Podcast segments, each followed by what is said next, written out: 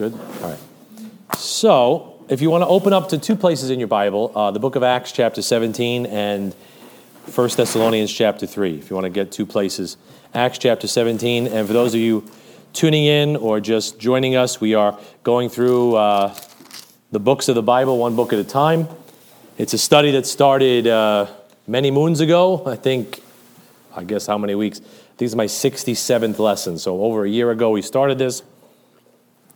Lord willing, this year, if the rapture doesn't happen, we'll finish it. But if the rapture happens and interrupts our study, I'd be very okay with that. But um, so we're on First Thessalonians. Many years ago, I think when we were first going into lockdown and the church was much smaller and very few of you were around, uh, we, we did a study of First Thessalonians and broke it down in more detail. Uh, so if you want like the more in-depth, you could find that on our YouTube channel or on our website, I believe. And uh, you're welcome to indulge in a more chunk by chunk, phrase by phrase, like subject by subject.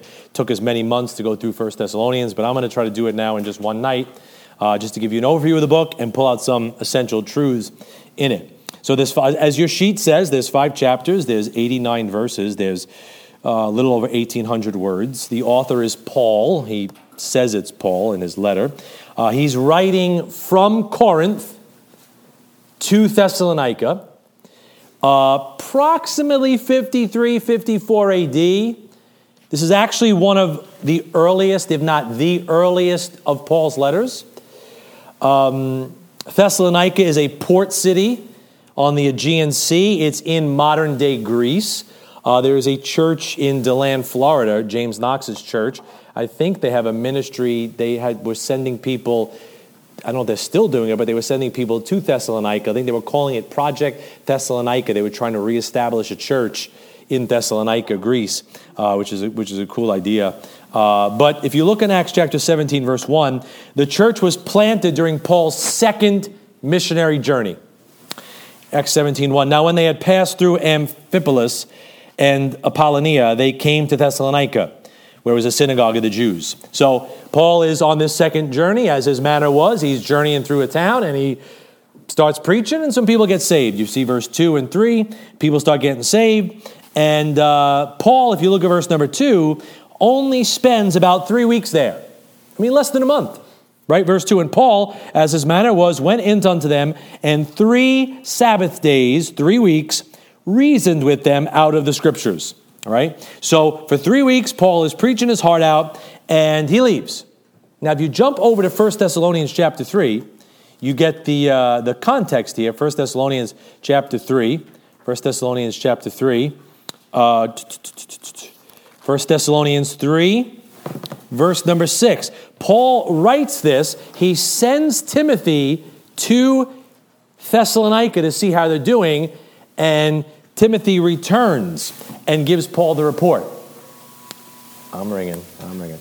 He gives Paul the report, and that's where we get our letter from. So look at 3 6. It says, uh, But now, when Timotheus came from you unto us and brought us good tidings of your faith and charity, and that they have good remembrance of us always, desiring greatly to see us, as we are also to see you. Look at verse number 1.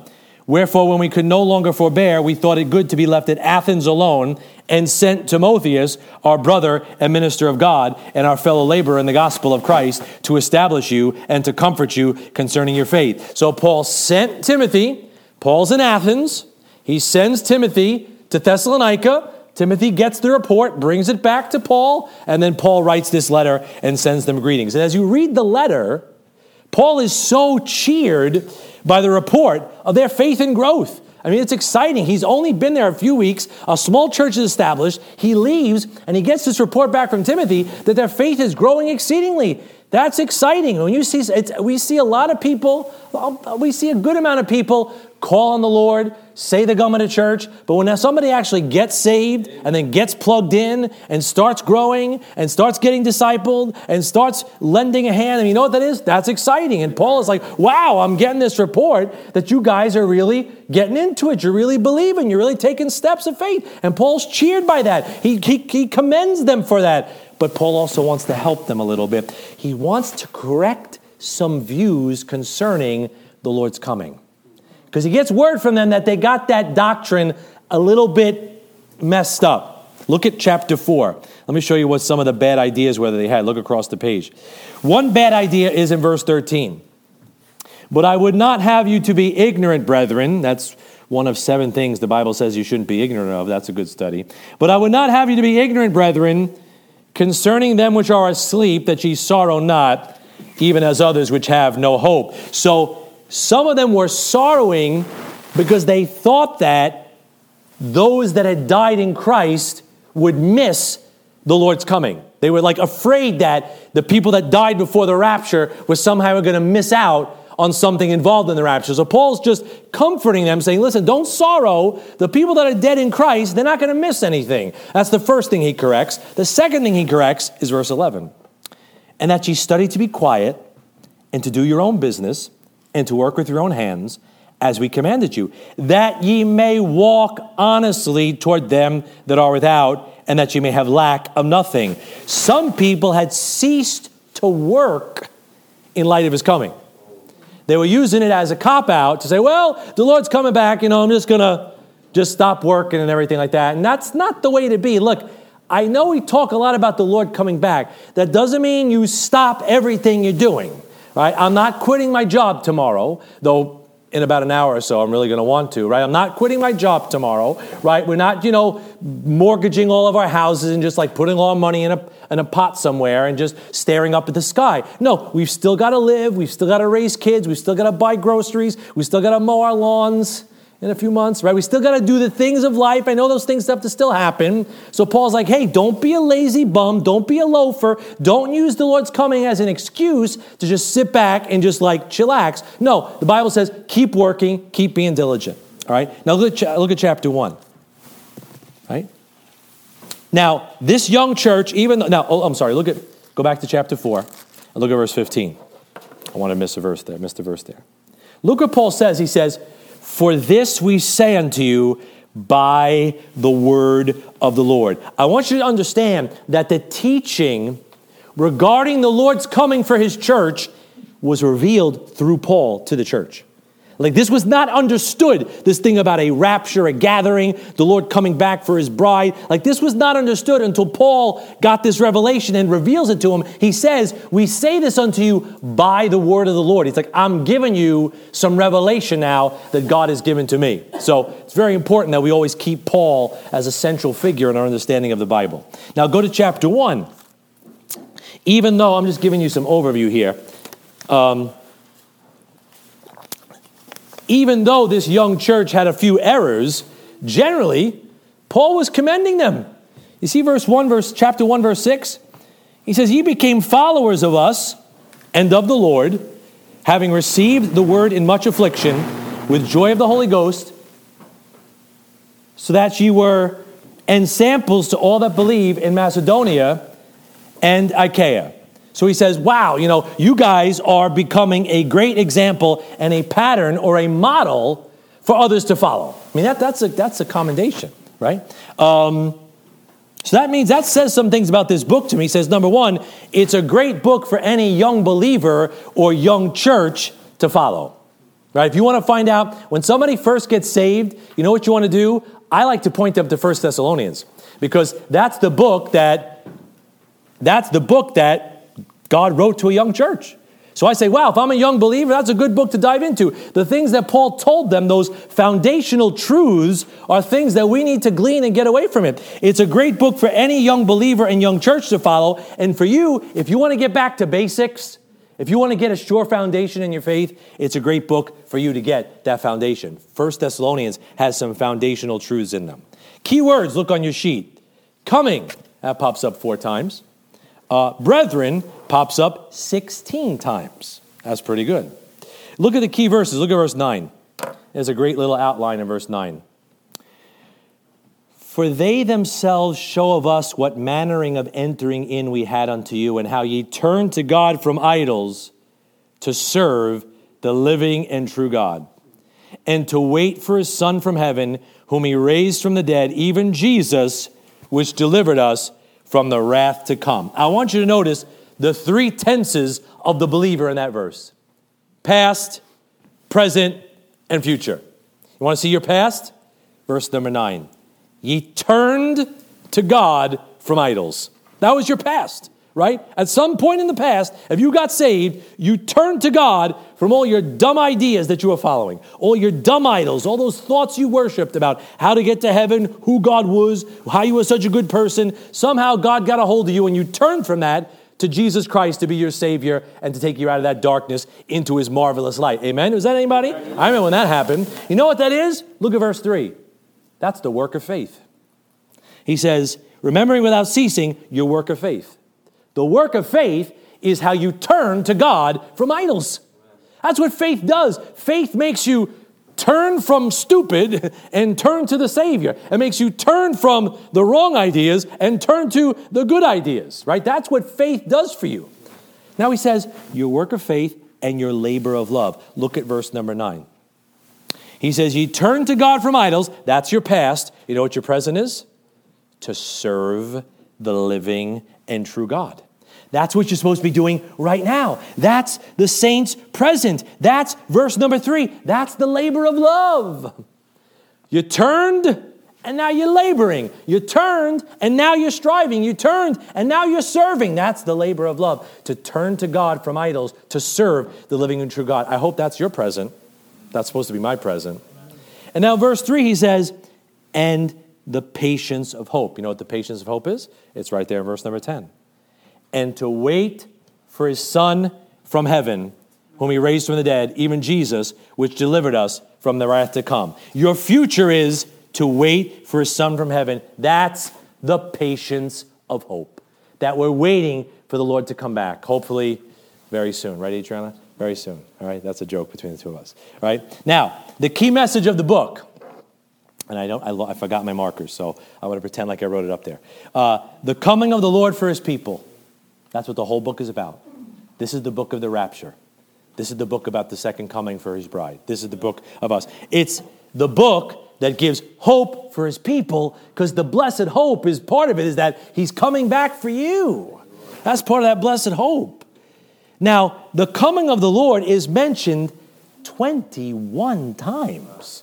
In his two epistles to this church, he writes First Thessalonians and Second Thessalonians. Eight chapters. He mentions the coming of the Lord. I'm getting Italian. He mentions the coming of the Lord 21 times in eight little chapters. That's a lot. You know, this is the book of the rapture, right? This is the book that tells us about the rapture.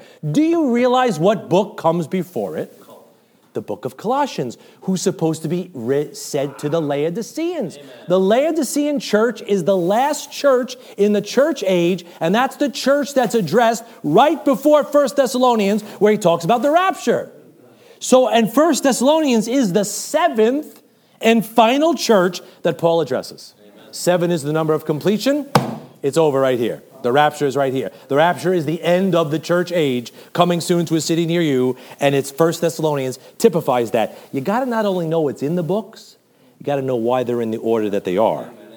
Because the Bible is in a unique order, right? Because uh, Romans is written later than Thessalonians. So how come Romans is earlier. Like God is ordering the books in such a way that they yield these little nuggets for you that you can enjoy sitting here in 2024. You could say, wow, what is that?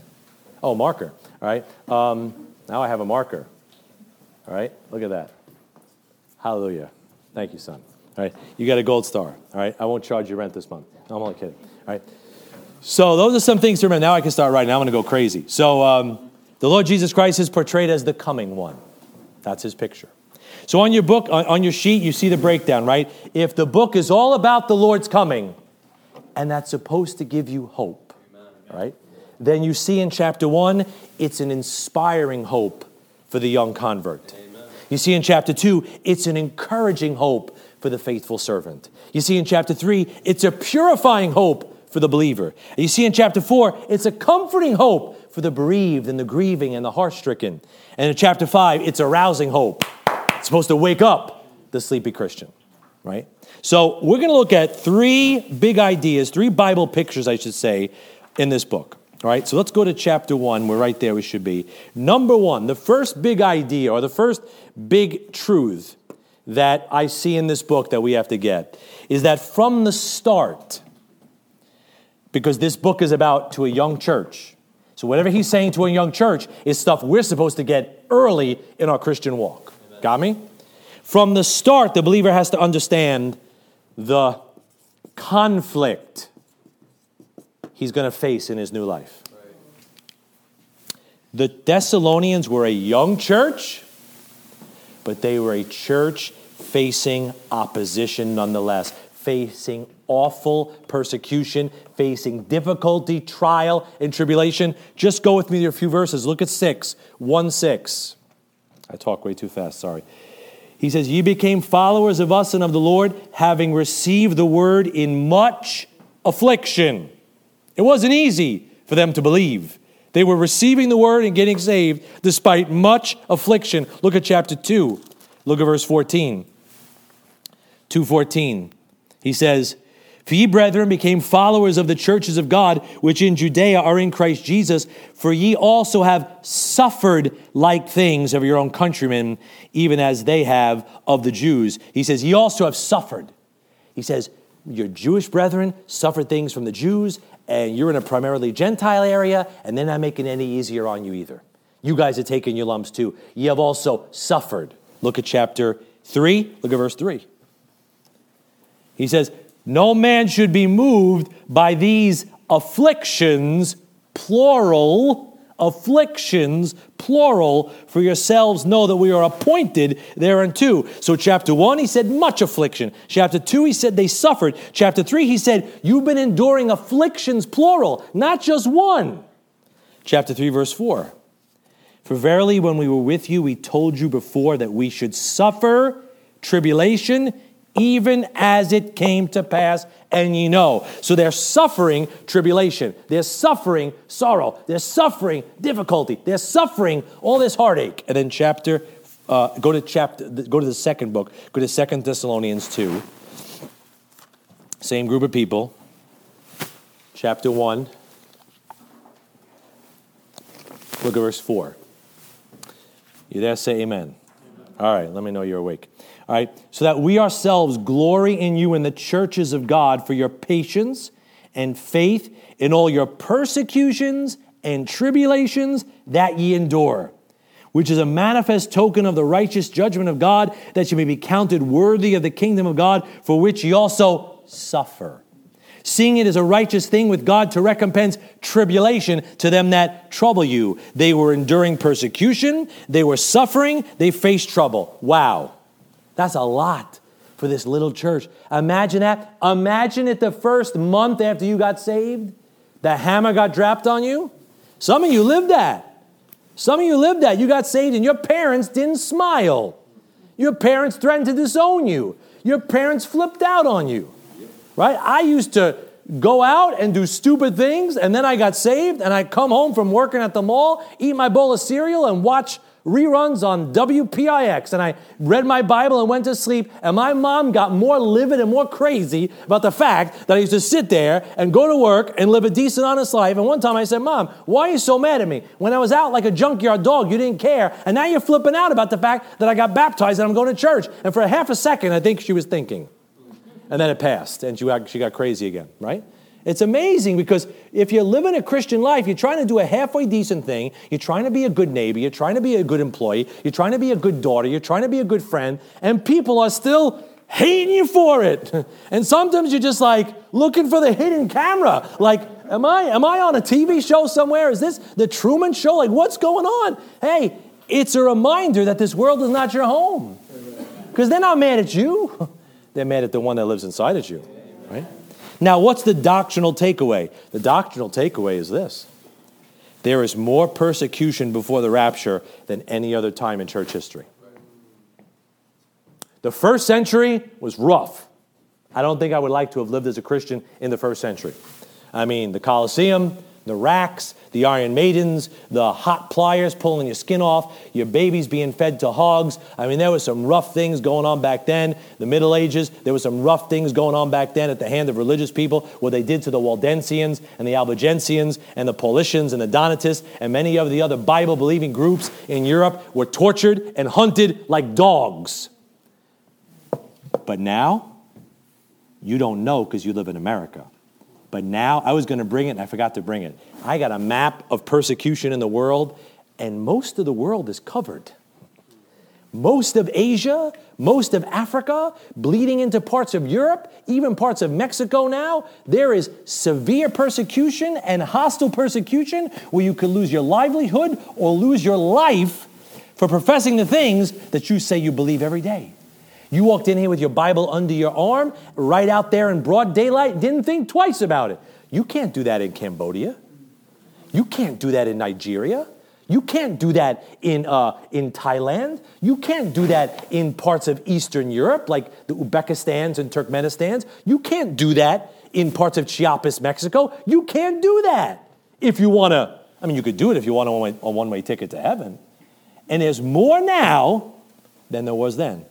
That's why Paul said at the end of Colossians, Remember my bonds, because there would be a lot of persecution before the Lord came back, right? And there's a lot of persecution now. Look into organizations like Voice of the Martyrs and the World Watch List. Just, just keep your nose, just dip your finger in that water a little bit and see how much is going on. There's a lot going on. It doesn't make the news.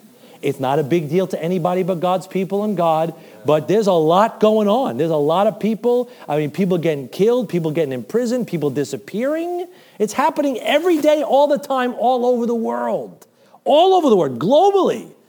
But, you know, it doesn't make the news because it's not, you know, somebody with an ice cream cone. So uh, let's keep going. Um, look at, uh, pra- now, practically, what do we take away from this? Practically, you better understand early that this world is against your Savior he told the young church, This is what you're appointed to. That is contrary to the modern gospel. The modern gospel is God loves you.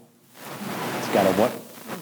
God's got a loves you and got a wonderful plan for your life. I won't lean over, right? That's the modern gospel. You're going to be healthy, wealthy, and wise. And Paul, the apostle, died sick, alone, and in a jail cell, getting ready to get his head cut off. Right? That's the Apostle Paul. And he's telling the church early, guys, this is what's going to happen. It's going to be rough. The world's going to be against you. You know, if um, the carpenters know that, if you are going to sand something and you go against the grain, it's rough. And you go against the grain, you know what it produces? Friction and heat when you go against the grain. And when you will go against the world, it's going to produce friction it's going to produce heat. If you decide tonight, I'm going to just live godly in this godless world, just that decision will produce friction in your life. You're not looking for it. None of us are sadists. Nobody enjoy getting punched in the face, metaphorically or physically. We don't want that. We want to get along with people. The Bible says, as much as lieth in you, live peaceably with all men. But sometimes, brother, they don't want to live peaceably with you. They want to bust your chops. They want to get under your skin. They want to see you stumble. They want to watch you fall so they can say, ha ha, I thought you were a Christian. Right? They want to say that. Right? That's because you're going against the grain. God says, don't be surprised by this. All that will live godly in Christ Jesus shall suffer persecution. 2 Timothy 3.12. So he's telling them, get that lesson early, kids. Get it early. Here's the second big thing understand the conflict and understand his coming. Right? The second big truth in this book is the fact that the Lord is coming, right? The Christian has to grasp the coming of Christ early in his walk with God. It's so important, it's so fundamental that every chapter of First Thessalonians mentions his coming. Every single chapter mentions his coming. I'll show you. Go to chapter 1 again. 1 Thessalonians 1, right? Look at verse 10 again. He said, uh, this wire, this wire. He says, first, there we, go. Move that wire over. First, he says in verse 10, and we are to wait for his son from heaven. So the first thing you're supposed to do, chapter 1, is you're supposed to wait for his coming. You know why you're waiting for his coming? Because you are a servant. And a servant is supposed to wait on his master. Wait on the Lord, be of good courage, and he shall strengthen thine heart. You're supposed to be a waiter. That doesn't mean you're supposed to be passively just staring at the sky. You're supposed to be attending upon the Lord. Like a waiter stands in the restaurant and wait, you need some more water? Can I get you something else? That's supposed to how it's supposed to be with the Lord. Hey Lord, until you come, let me occupy until you come and wait. Look at chapter 2. Every chapter mentions his coming and a different aspect of his coming. Look at chapter 2, look at verse 19. The Bible says, What is our hope or joy or crown of rejoicing, or not even ye in the presence of our Lord Jesus Christ at his coming? Paul saying, I gave you guys the gospel, you got saved, and when I get there up in heaven, I'm going to see all of you. You're going to be my reward. You know what the second thing we're supposed to do is? We're supposed to witness for his coming.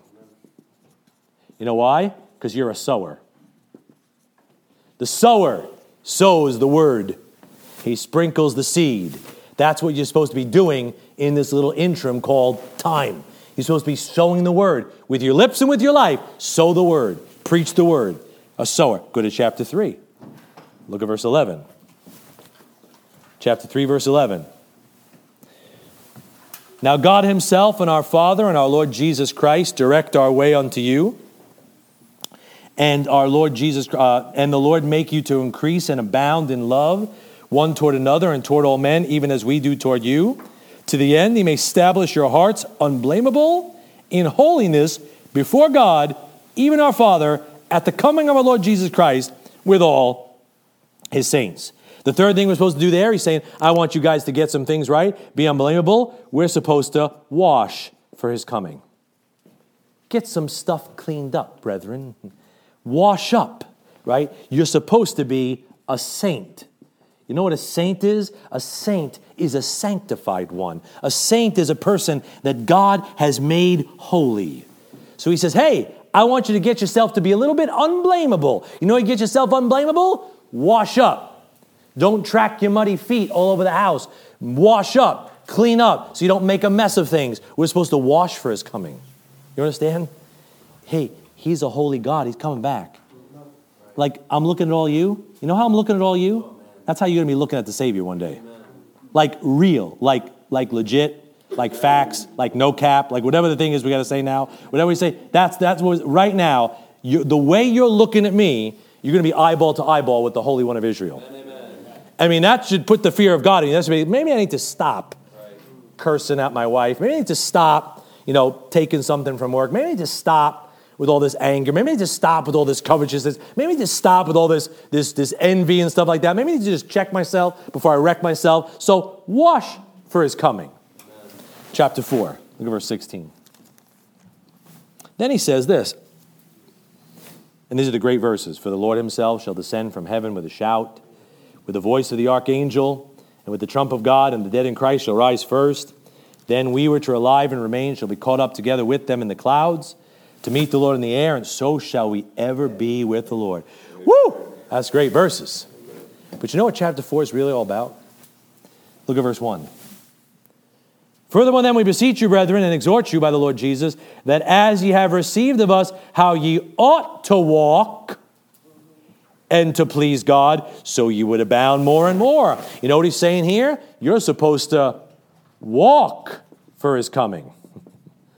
Because you know why? You're a sojourner, you're a traveler, you're just a passing through. So make sure you're walking the right way because one day you're getting out of here. The chapter ends with you getting out of here, but nobody likes to read the first 15 verses that all talk about how you're supposed to live before you get out of here. Right? Look at verse uh, verse 12. He says, "That ye may walk honestly toward them that are without. That's the lost. And that you may have lack of nothing. Right? He says, I want you to walk the right way. A sojourner is a traveler, someone who's just a passing through. Look at verse 3. For this is the will of God, even your sanctification, that you should abstain from fornication, that every one of you should know how to possess his vessel in sanctification and honor, not in the lust of concupiscence, even as the Gentiles which know not God. He's saying, guys, if you're just a passing through, don't put your tent stakes in too deep. Stop living like everybody else. You're supposed to be a peculiar people. You're supposed to be different. It's okay if they call you weird. You should count it a badge of honor. You should hear the clink of the reward in your treasure chest in heaven every time they make fun of you for the cause of Christ. Every time they ostracize you. Every time they put you out of their company. Don't let it get you down. Let it lift you up because, wow, I just got some rewards. That's why those disciples could get beaten and walk out and say, oh man, we got, he, we could count ourselves worthy. We got to suffer for his name. I don't understand all that, but I guess that's what it is. They could hear the clink of the rewards getting dropped into their their treasure chest in heaven. Right? It's okay to be different because God said you are different. And then chapter 5, verse 5. You're all the children of light. Amen? I hope so. Amen. Right? And the children of the day. Notice that this whole thing goes back to Genesis 1. This whole Bible is about light versus dark, day versus night. You're a child of the day, a child of the light. We are not of the night, nor of darkness. Therefore, let us not sleep as do others, but let us watch and be sober. For they that sleep, sleep in the night, and they that be drunken are drunken in the night. But let us, who are of the day, be sober, putting on the breastplate of faith and love, and for an helmet, the hope of salvation. For God hath not appointed us to wrath, but to obtain salvation by our Lord Jesus Christ, who died for us, that whether we wake or sleep, we should live together with him. Last thing you're supposed to do is you're supposed to watch for his coming. You know why? Because you're a soldier. You're a watchman on the wall. You're a guardian. You're a keeper. You're supposed to be like those guardians, those keepers, those soldiers on the walls of Israel, keeping watch by night, not sleeping like everybody else is sleeping, but keeping watch to make sure the enemy doesn't invade. We need some watchmen. We need some guys. You need to watch your walk. You need to watch your children. You need to watch your spouses. You need to watch your families. You need to watch out for your church. If we had a bunch of watchmen in here, the enemy couldn't sneak in and get anything. But most of God's people are asleep. And they're asleep, and the enemy's just walking out with all the goods. He's got all the joy, all the peace, all the strength, because we're just asleep, and the enemy walks in and gets whatever he wants. We're supposed to be soldiers who are watchmen on the wall, right? Now, that's a pretty big deal. That's every single chapter is about something about his coming. If God makes that big of a deal of it, shouldn't we be making a big deal of it? How big of a deal is the second coming of Christ for you in your life? It's a big deal in God's book. I don't know how big of a deal it is in my life. But I'm supposed to be waiting, witnessing, washing, walking, and watching in light of his coming. And the third big truth they're, they're all C's. Conflict, coming, and the third one is comfort. You know, despite the conflict, the Lord wants to know of His coming. Why? So we can experience His comfort. That's like the message of the book. It talks a lot about comfort. The young church needed comfort amidst all they were going through. They were taking their lumps. So Paul's like, well, I got to give you some comfort, some strength, some help. Look at 1 Thessalonians chapter 2. Look at verse 7. He says, uh, But we were gentle among you, even as a nurse cherisheth her children. So, being affectionately desirous of you, we were willing to have parted unto you not the gospel of God only, but also our own souls, because ye were dear unto us. Notice first, Paul likens himself to a nurse. yes. Right, Nurse Adler? Right? Likens himself to a nurse.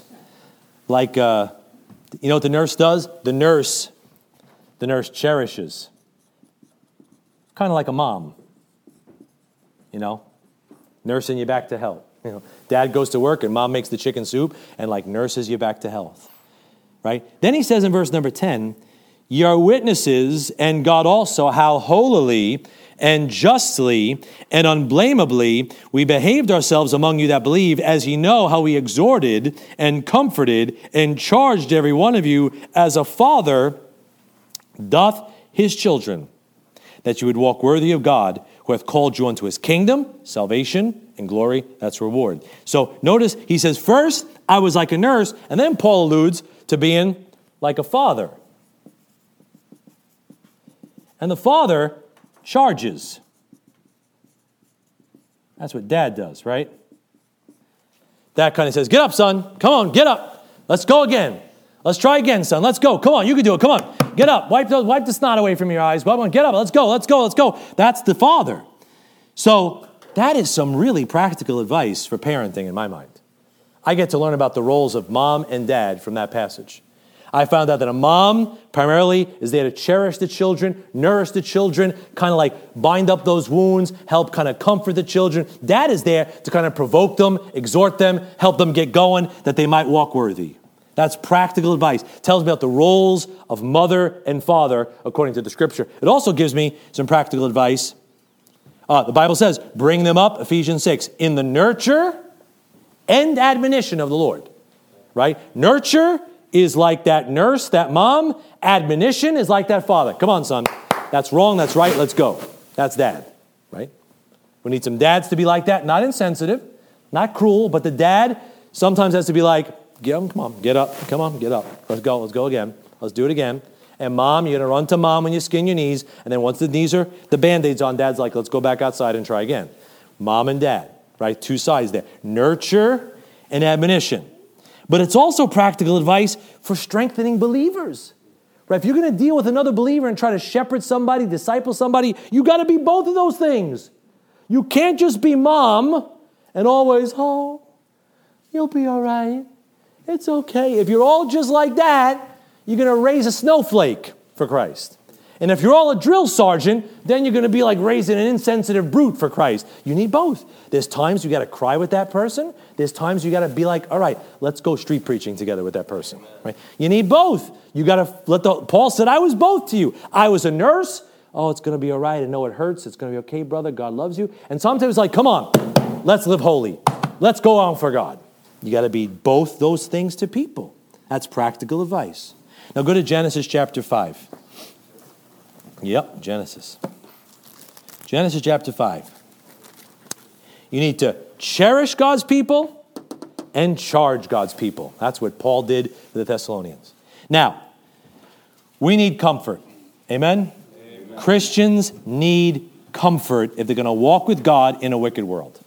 All right? You could act tough and act numb but you know as well as I do, you need comfort. You need God to strengthen you. You need God to help you. You need God to encourage you because it's a world that wants to discourage you. It's a world that wants to knock you back, knock you down. Why? To just get you to give up. If you just give up, you can still go to heaven, but you're not going to take anybody else with you. Amen. So we just the devil just wants to get you to give up. The world just wants you to give up. Throw in the towel, give up, shut your mouth, cry in your beer, and just Stay there in the, in the room till the rapture happens. The devil may not get your soul, but he can get your life, your family, your joy, your peace, and your victory, and he'll count that as a win. Right? So that's how he's rolling here. So we need comfort. We need strength. Okay. First mention of comfort is in Genesis 5. It's in verse 28.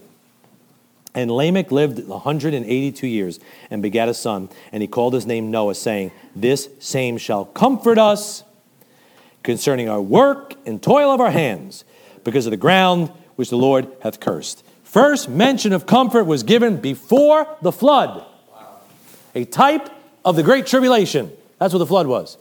Noah's name meant comfort. He said, Man, we're working, we're toiling, we need some comfort. And brethren, we are working and we're toiling in a wicked world, and the tribulation's a few minutes away. You know we need? Comfort. You want to see the last mention of comfort? It's to the Thessalonians in Second Thessalonians chapter 2. First mention, before the flood, a type of tribulation. Last mention, given by God before what's probably going to be the great tribulation.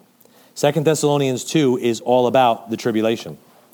And at the end of the chapter, in verse 16, he says this Second Thessalonians chapter 2, verse 16. Now, we're going to talk about this next week, the Lord willing. But First Thessalonians is the book of the rapture. Second Thessalonians is the book of the revelation. First Thessalonians is about our gathering together unto Him. Second Thessalonians is about the Antichrist, the tribulation, and all the things that happen after we're leaving. Amen. And it's in that book that he mentions comfort the last time. In the context of the tribulation, he mentions comfort. First time, Noah, before the tribulation comes, because the flood is a picture of the great tribulation. Last time, when the great tribulation is upon us? Comfort. Comfort. 2 Thessalonians 2 16 and 17. Now our Lord Jesus Christ Himself and God, even our Father, which hath loved us and given us everlasting consolation and hope, good hope through grace, comfort your hearts and establish you in every good word and work. Remember the first mention? Man, this Noah is going to comfort us concerning the work and toil of our hands. Last mention of comfort says, hey, let God comfort you in every good word and work. Work, work, comfort. Work in the beginning, you're working before the tribulation, you're working before the flood, guys. God's going to comfort you. Here you are, getting ready for the great tribulation. Second Thessalonians chapter 2 talks about it. You know what he want, God wants to give you? Comfort. Comfort for your work. Comfort for your work. Because we need comfort. Thessalonians mentions comfort seven times. C O M F O R T. Seven letters. I don't know, it's just coincidence. And he mentions it seven times. He mentions it six times in 1 Thessalonians, one time in 2 Thessalonians. Can I show you the ones in 1 Thessalonians? I'll show you.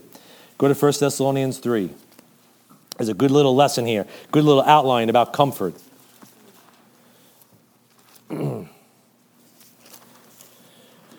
1 Thessalonians 3, verse 1. Wherefore, when we could no longer forbear, we thought it good to be left at Athens alone and sent Timotheus, our brother and minister of God, and our fellow laborer in the gospel of Christ, to establish you and to comfort you concerning your faith. That no man should be moved by these afflictions for yourselves. Know that we are appointed thereto. Please notice number first. First, he says, comfort concerning your faith. That is the why of comfort. He says, You guys are getting beaten up. I want to comfort you concerning your faith. I want you to understand don't stop believing just because it looks like the sky is falling. Don't stop believing because people are evil and treating you. Don't stop believing because mom and dad, you know, kicked you out of the house. Don't stop believing because the people at work have like turned a weird shoulder towards you and don't want to talk to you in the break room anymore. He says, I want to comfort you concerning your faith that you're not moved by these afflictions. That's why you need comfort. Because you're going to get afflicted if you live godly in a godless world. All right, am I preaching to anybody tonight? You're to live, you're to get afflicted if you live godly, godly in a godless world. So God says, number one, I want to strengthen you so you're not moved away from the hope of the gospel. Then he says, look at the next time. I mean, I love when the Bible just makes the outline for you. It's right there. Look at chapter 4. So that's the why, right? The why of comfort is concerning your faith. Let me show you the how, the what of comfort. 418. He's just told them about the blessed rapture. He's just told them about the gathering together unto the Lord. And then he says in 418, Wherefore comfort one another with these words. You want to say, what's the what of comfort? What gives us comfort? The words. That's the what of comfort. Why do we need comfort? Because our faith is being tried every day. What's going to give us comfort? These words. If we didn't have these words, where would we be, brethren? Will we be just, oh, it's going to be okay? Oh, it'll be all right? How would we know? We wouldn't know anything if we didn't have these words. And those people there, they've lost loved ones, they've died in Christ. They think they're going to miss God. They think Jesus Christ is going to come and leave them behind. He says, no, no, no, don't sorrow. Comfort yourselves with these words. It's the words, this we say unto you by the word of the Lord, verse 15. It's the word of God that is a comfort to us. That's the what of our comfort. But look at chapter 5, look at verse 9. Let me show you the how. 9. For God hath not appointed us to wrath, but to obtain salvation by our Lord Jesus Christ, who died for us, that whether we wake or sleep, we should live together with him. Wherefore, comfort yourselves together and edify one another, even as also ye do. You want to see number three? The how of comfort. The how is together. When we get together, that's supposed that's a way we comfort one another. We edify one another. The body, the iron sharpens the iron, right? The countenance sharpens the countenance of his friend. You know? I could have, you know, I I had a decision to make. I could have just we could have just said like, you know, I'm just going to do this lesson online tonight. I'll just sit in my house. My flesh wanted to do that. I'll just get this stuff from Eli. I'll hook the camera up and I'll sit on my couch and I'll just, you know, we'll all tune in, kick our feet up and blah, blah, blah. But you know what? My wife was more of the Holy Spirit than I am. She's like, no, no, we have to, you know, you should go somewhere. And Eli worked this out by the grace of God. Thank you, brother. You know, made the call and it worked out. And you know what? And she was right because seeing you is a comfort. Amen. It's seeing each other is a blessing. If I did this to an empty room, it might have been the same words. I might have hit the same points. I might have got myself all worked up because I'm a hot blooded Italian. I don't know. But you know what really is a blessing? Seeing your face, me seeing my, you seeing my face, I hope, right? Seeing each other. The Bible says, you know, comfort yourselves together. Amen. This whole thing about Christianity and the life of the Christian is about together. It's good to be together. I've said it from the pulpit on Sunday. I want to make more opportunities for us just to be together. Not always to have to do something, but just sit down and have a bite or have a meal and talk about things. So much can happen over a cup of coffee Amen. for the cause of Christ. And sometimes, you know, if we build this great program, just an open Bible, an open heart, and just an open mouth and an open mind, man, we could do some great things if we do them together. If we don't do things together, we're pulling at each other, we're biting and devouring on each other. We're not helping each other if we're tearing us down. But he says, edify yourselves, build yourselves up. When the body starts fighting itself, I think they call that like autoimmune diseases or sometimes certain types of cancer. The body's destroying itself, right? And you don't know how to stop it. And you know what? God says the body of Christ, we're not supposed to destroy each other. We're supposed to edify and build each other up. We can't do that if we're not together. Right? No, I know we live we live great distances. Some of us live 45 minutes away. I know Mary's like down there in like South America, right? People are like all far away, like some of us really far away, right? We, I get it, but the best we can, we've got to be together. And so much the more as we see the day approaching. That's what the Bible says. Neglect not, forsake not the assembling of yourselves together. Because I don't know, something happens when I'm around my brethren. I don't feel it when I go to work. You walk into work tomorrow? Come on, can I get amen? amen. They're in that lift in your spirit. right, brother? You're gonna get out there and do a route? Oh, this is great, you know. And you I watched the guys this morning on Clark Avenue running the routes with sanitation. They were clicking their heels for a very different reason, right? But you know, when you come into the church house or into somebody's home, you have dinner or fellowship or a men's meeting, and you see another brother or a sister, you know, doesn't something in you just go, ah, oh, something in you smiles. I don't know, that's how I feel. Something in me in you smiles because that's the Holy Spirit saying, Oh, there's another one of us. There's another one of the family. There's another one of God's children. There should be like that, I don't want to say kindred spirit, it's the Holy Spirit just binding you together. And he says, Hey, that's a comfort. That's how we sharpen each other. That's the how. And then he says in verse number 14, here's the who, not the band. The who. Now we exhort you, brethren, warn them that are unruly comfort the feeble minded. You know? You know who you know the who is? The who. I know no, nobody can see this but myself, so I'm writing it anyway. The feeble minded is the who. Who needs comfort? The people that are weak. The people that are struggling, the people that are weak. And uh, that's all of us at some point in our lives. What's the why? Concerning your faith so you don't get moved by these afflictions. What's the what? The Word of God. What's the how? Together. And who needs it? Everybody who's feeble minded, little weak minded, something little is little faltering or failing. God says, I need to give you some comfort, some strength. So let me give you three big ideas, all right? Let's go back to chapter one. I'll give you three big ideas. Can I erase this? You can't see it anyway, right? I'll, I'll leave it up. I'll leave it up. All right. Three big ideas, all right?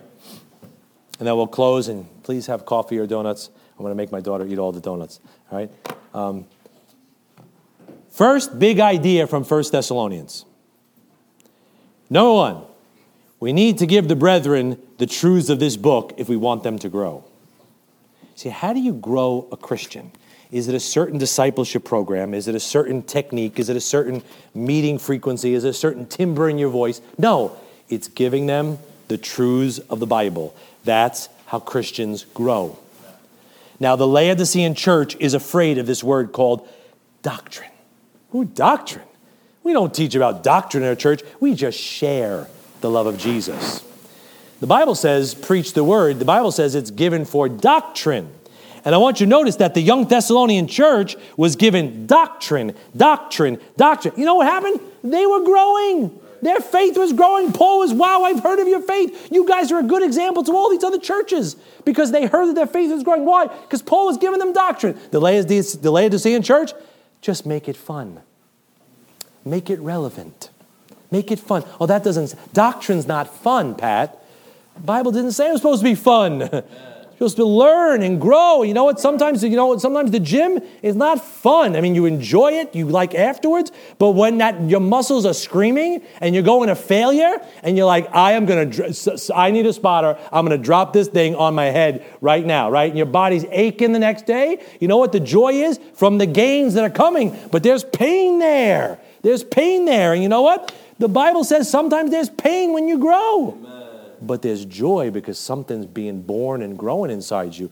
Lord, uh, Paul said, My little children, I travail in birth again until Christ be formed in you. That's after they're saved. I'm trying to grow Christ in you, and that's going to hurt sometimes. And it takes doctrine to feed that inner man in the beginning. You want to see some of the doctrines he gave this little church?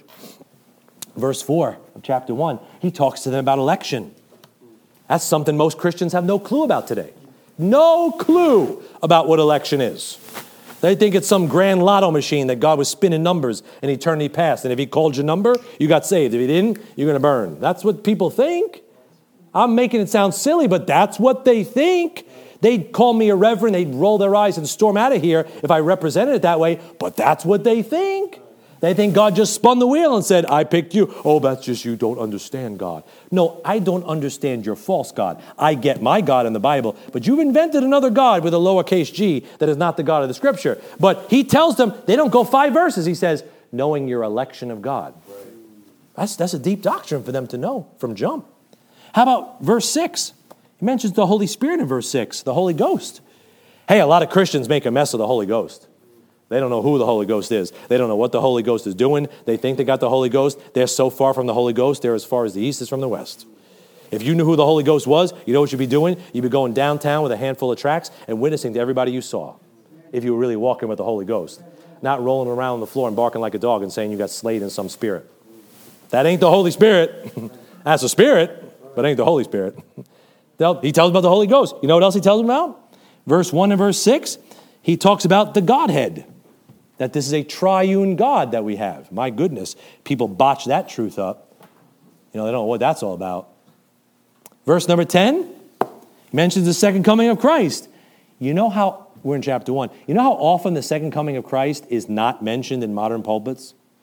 If we were to get every so called evangelical church in like a 50 mile radius and see how many of them are going to mention the coming of Christ on a Sunday morning, that he's going to visibly, physically, bodily return to take us physically, visibly, and literally off this earth. Let's see if it's preached. That's a doctrine he doesn't get through the first chapter. He starts talking to them about it. That's a big, that's not when you're 50 years old in the Lord, we'll tell you about the second coming. They're three weeks in the Lord, perhaps, a month, a few months in the Lord, perhaps, and he's telling them about it. And how about chapter 4? Here's another big truth he gives them 4 3. But this is the will of God, even your sanctification, that you should abstain from fornication. You know what he does? There's a call for holiness. That's heresy for most Christians today. That's heresy for the modern Christian. Holiness, that's like a foreign word. They do say God is holy, holy, holy. That's, if we could peel the ceiling up there and look up into heaven, you know what those seraphim are saying? Holy, holy, holy is the Lord God of hosts. They're reciting and recounting his holiness because that's the chief attribute of his character. He's a holy God who said, Be holy, for I am holy. We talk about that. Oh, that's so. Ooh, ooh. Just give me something to help my marriage. give me something to, you know, make me feel good about myself.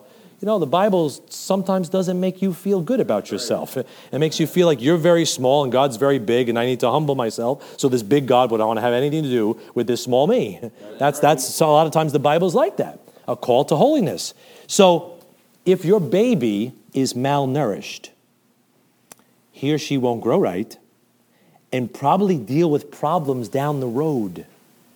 And if a baby Christian is malnourished, he won't grow right and probably have problems down the road. So look at 1 Timothy chapter 4. 1 Timothy chapter 4. 1 Timothy chapter 4, verse 6. Here's what Paul tells a pastor.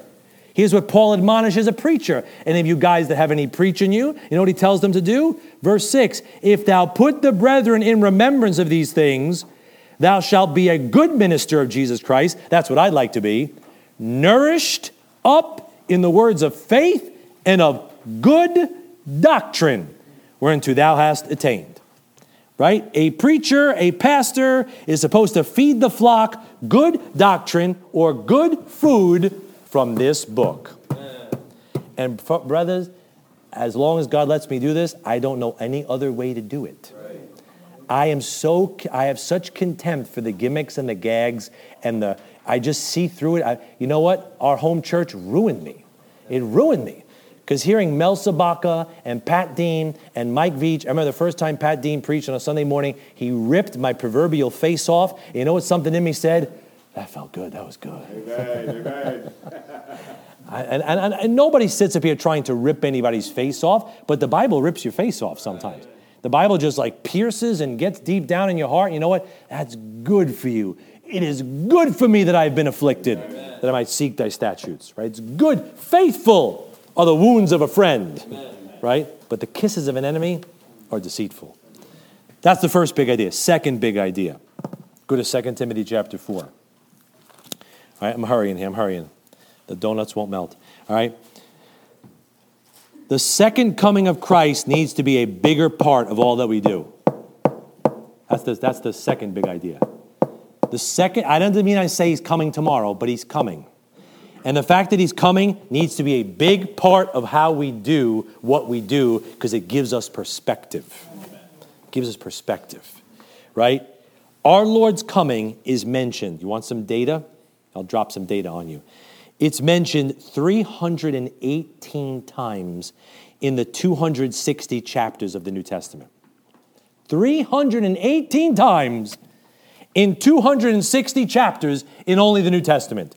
That's one time for every 21 verses. That's a big deal. The Lord's mentioned, the Lord's coming is mentioned in every chapter in the book we just studied tonight.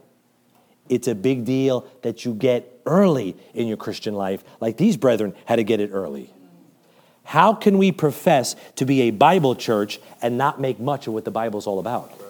The Bible's all about, from Matthew to Revelation and everywhere else, it's all about the second coming of Christ. That's the theme of the Bible. That's the climax of the Bible. That's the key point of all the Bible. We talked about it in discipleship too on, on Saturday. That's the main idea of the Bible. It's the coming of Jesus Christ for his kingdom. If we're in line with the Bible, how can we not talk about that? Make decisions based on that. Think about our future in light of that. It's got to be a big part. 2 Timothy 4 6, Paul is in a jail cell and he says this. He says, For I am now ready to be offered, and the time of my departure is at hand. I have fought a good fight, I have finished my course, I have kept the faith. Henceforth, there is laid up for me a crown of righteousness which the Lord the righteous judge shall give me at that day, and not to me only, but unto all them also that love his appearing. Paul says, I'm getting a reward from Jesus Christ because I'm looking forward to him coming. And you can have a crown. Why? Because you live your life in light of his coming. Doesn't mean you give everything up. Doesn't mean you don't have a picnic or play basketball or go to the movies. I'm not saying that. I'm just saying the modus operandi, the grand scheme of things, the, the thing on your lens is that, wow, Jesus is coming. Jesus is coming. I got to live my life tomorrow in light of the fact that Jesus is coming. I got to make decisions about what I do or don't do with my children in light of the fact that Jesus is coming very soon one day. I got to decide as a church, what do we do and not do? What do we invest and not invest in? Because you know what? Jesus is coming and we're going to have to give an account of what we did with what he gave us. That's got to be like my all in all. It was their all in all. It's the Bible's all in all. I got to make it my all in all. Or off I'm, I'm off kilter, I'm off focus if I'm not where God is. And Paul says, hey, anybody that's loving that appearing, you got a crown. You know why? Because you'll live your life the right way if you're looking for Him every day. And then lastly, 1 Thessalonians 4. Last big idea. And they're all, they're all kind of together, these ideas. Number one, we got to give brethren the truth. Number two, we got to make the second coming a bigger part of our lives. And number three, the doctrine of the second coming needs to affect our deeds. We need to talk about it, yes, but it's got to change the way we live and act. It's got to affect us, or else it's just being puffed up. If you could tell me on the chart, you know, okay, here the tribulation starts here and it's going up and we're coming down. That's wonderful. That's great. Tickles your ears. But is it affecting the way you live? 1 Thessalonians 4. We often think of the book of 1 Thessalonians as the book of the rapture, right?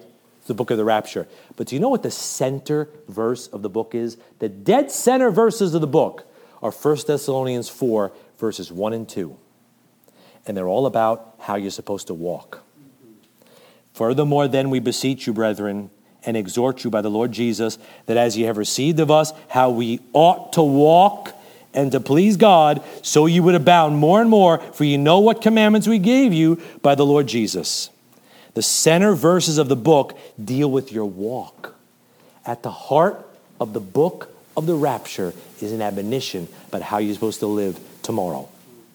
Because if the coming of Christ isn't affecting what you do tomorrow, you're spitting in the wind. If you know the Lord is coming back, your life should show what you know. You should live in light of what you know. Verse 3 For this is the will of God, even your sanctification, that you should abstain from fornication. Number one, we should be sanctifying, our, sanctifying ourselves, taking out the garbage. That's what sanctifying is taking out the garbage. Why? Because daddy's coming home. Clean up the house. Daddy's coming home. Party's over. Daddy's coming home. I better tidy up because daddy's coming home. He doesn't want to find things a mess. Number two, verse four. That every one of you should know how to possess his vessel. Take a look at your hands. Take a look at your face. Look at your feet. Look at yourself on your phone and just flash the camera the other way and stare at yourself. You know what that is? That's your vessel. He says, You need to live in your vessel the right way. You know why? Because we should be respecting God's vessel because God bought this vessel with his blood. Amen. The car is only on lease. You're turning it in to the master one day. And he's going to check the mileage and all the dings and the dents and all the wear and tear you put on it. The Bible says everyone should know everything will be manifest what was done in his body, whether it be good or bad, at the judgment seat of Christ. Hey, respect the vessel. I don't mean diet and exercise. I mean, what are you touching? What are you looking at? Where are you going? What are you saying? What are you thinking? What are you feeling? What are you joining to? What are you not joining to? You know why? Because it's God's vessel. Why would you reach your hand for something that God said not to reach for? It's His hand. Why would you put your lips to somebody or something that God said don't go anywhere near? It's His body, right? It belongs to Him. So you should check in with Him and find out what He wants because you're it's only a lease.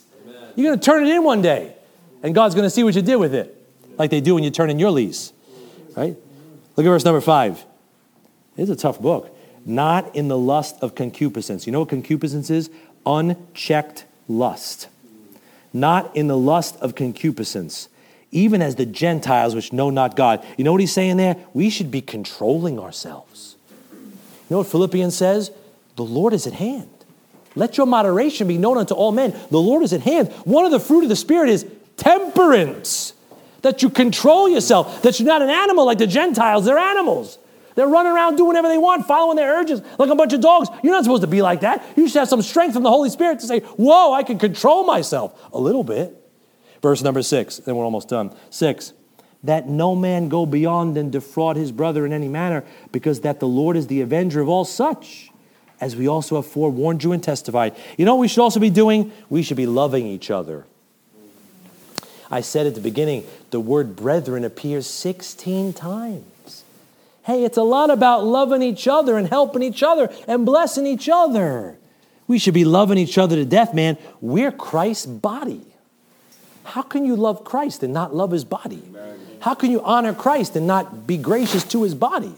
We are the members of his body, of his flesh and of his bones. And then lastly, verse 7 For God hath not called us unto uncleanness, but unto holiness. He's saying we should just be flat out holy. If a holy God is coming to take you to a holy place, be holy, for I am holy. And that's how we should walk in light of his coming.